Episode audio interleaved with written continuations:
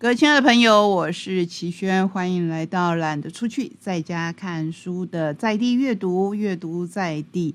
今天我们就来广读群书吧。首先要来读诗，你没有听错，我们要来读诗。你不要说现在不是端午节啊，为什么要读诗？其实诗是最精炼的文字，可以陪伴着我们，所以时不时。还是会为各位介绍诗，那是因为出版界从来没有放弃这一种文体的书，包括我今天要介绍的一家新的出版社，这一家勇敢的出版社叫做尔斯出版有限公司，而且他出版的第一本书就是诗，叫《平庸之作》，后疫情时代疗伤生命之作。作者是新加坡人何山，一个父亲，一个移民，一个阅读者，一个写作者。毕业于上海华东师范大学汉语言文学系，目前定居新加坡，工作、养育孩子、阅读与写作，这几乎就是生活的全部。阅读让我们探索各种不同的世界，写作则是在这些世界里。不断的揭示自我，即使最终不能抵达某处，至少我们曾像堂吉诃德一样努力过、挣扎过、行走过。他的作品在二零二一年曾经获得新加坡金笔奖诗歌组的季军。二零二二年出版了第一本诗集《一个时刻》。如果你对他有兴趣的话，可以去 Facebook 上面搜寻西西里佛斯在途中。那么这一本诗集是超越国境的中文诗集，在生死跨度之间以文字谱奏生命的乐诗，有无力的疲惫，有时事的沉阿，也有河山在其生死观背后表现出来的时间观。这位河山的写作带来了语言上的显著特点。流动般的叙述方式和语感，让何山在他的诗作当中建构起一个流动性的世界。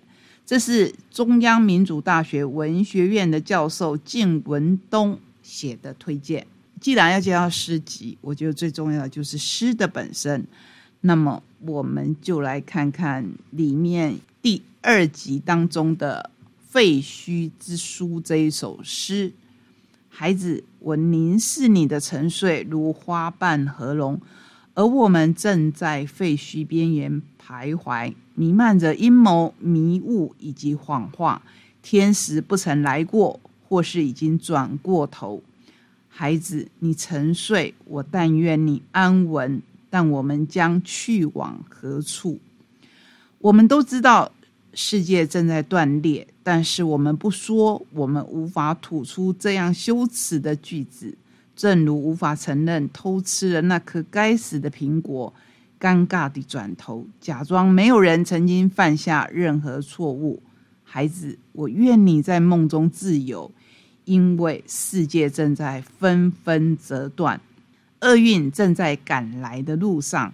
或许两个红灯暂时耽搁了行程。但是有人已经等不及，彼此厌倦，然后彼此屠戮，然后彼此埋葬在春光里，在春光里，在那春光里。这首诗就跟您分享到这边，其实后面还有，是不是跟我们今天的选书也可以联合上？如果我们要为孩子助祷，如果我们希望我们的孩子可以平安的长大。那么，大人的责任是什么呢？我觉得我们真的要好好的想一想，如何保障我们自己以及更重要的孩子的未来。介绍给你这一家新的出版社，我也祝福这一家新的出版社，它可以保持他对出版的热情跟理想，为我们出版更多的好书。接下来我要介绍另一本诗集，这是宝瓶的《如果爱情是一间鬼屋》，是不是很应景？很巧的，这一位作家黄凯德也是新加坡的创作鬼才，毕业于新加坡国立大学、南洋理工大学文学硕士，现在是南洋理工大学中文系的讲师。善于跨媒体创意写作，从广告文案、影视剧本写到小说、现代诗，在报社当过八年社会线记者，写成短篇小说集《暴变》。疫情封城期间，他解下大叔的皮，决心一天一情诗写成《如果爱情是一间鬼屋》。其实刚才的平庸之作。提到的孩子写的也都是在疫情期间的感受。那我们来看看这一本又如何来抒发在疫情当中的一些情绪。以爱情这个主题，我相信是大家都非常感兴趣的。那我们来看看鬼故事的 Number One 他怎么写。如果爱情是一间鬼屋，你一定长发披肩躲在里面。会不会引起你的共鸣呢？鬼故事二，在爱情这一条冷冷清清的路上，我或许是那一个印堂最黑的人，写尽了对爱情的眷恋跟爱情的无奈。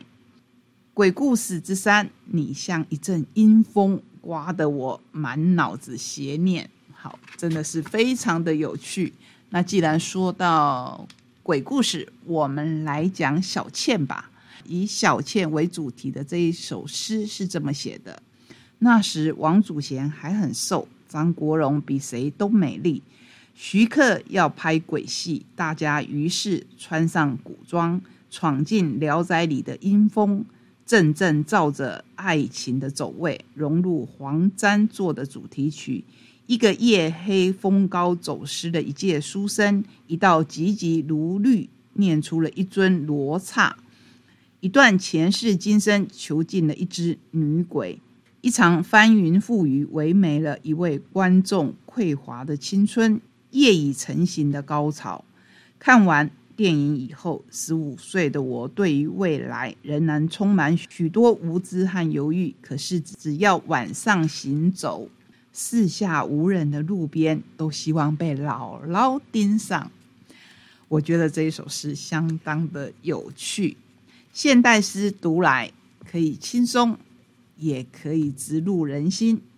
看看今天的时间，我们大概只来得及再为您介绍一本，我相信很多人对于这一个主题会很好奇的书，由狮子文化出版，作者为王崇礼的《问神达人雷雨诗一百千诗解签大秘诀》。八大人生方向加精准的解签技巧，生命中难解之事都能在这里找到答案。这是当今世上第一准神明亲授解百签畅销经典。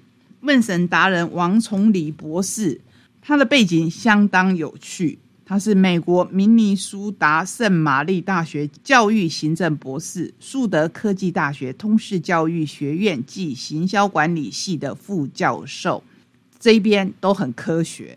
可是他还有一个头衔是屏东万峦中天宫的创办人，这个融合实在是太意想不到了。留美归国后，平时在大学教书，课后摇身一变成为神明的助手，替人问世，至今已经有二十五年。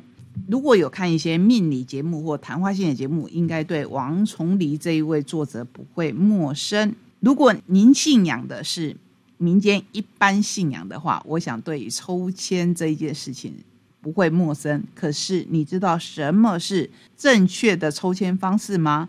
签诗又应该怎么样来解才算是正确的解法呢？签诗不能想抽就抽，很多人去庙里求神问事，烧个香拜了拜，说明了来意以后，就直接抽起签诗来，这其实是错误的做法。签诗绝对不能想抽就抽，一定要先请示神明是否要试签诗，神明应允了才可以抽。后面就一整套告诉你怎么样正确抽签诗的方式，我也是看了以后才知道，哇，原来有这么多的规则。我们简单介绍一下，首先你要点香跟神明禀告你的姓名、出生年月日，农历为佳。若是国历，请务必讲明住址以及心中所要问的事情，记得要清楚的描述问题，并且设定几个选项。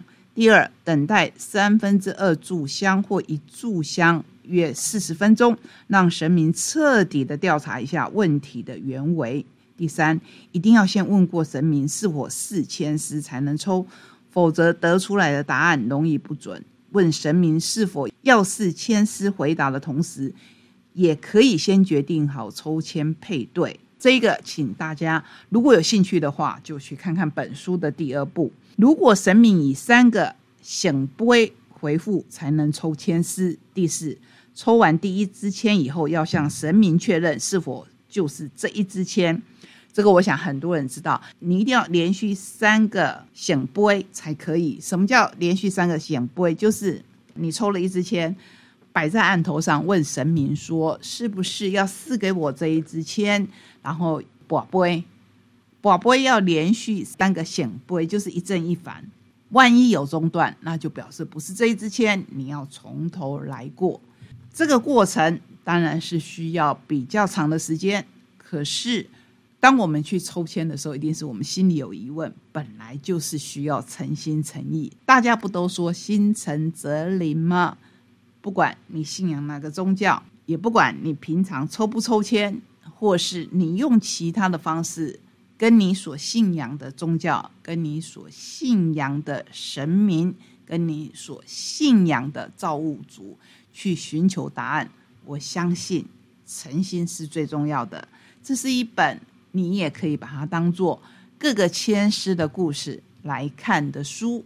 今天跟您分享的书，从很严肃的到文学性的诗，以及现在跟您分享的这一本，我觉得是很有趣的民俗学。希望你跟我一样很享受这一趟旅程。我们下个礼拜同一时间空中再会，拜拜。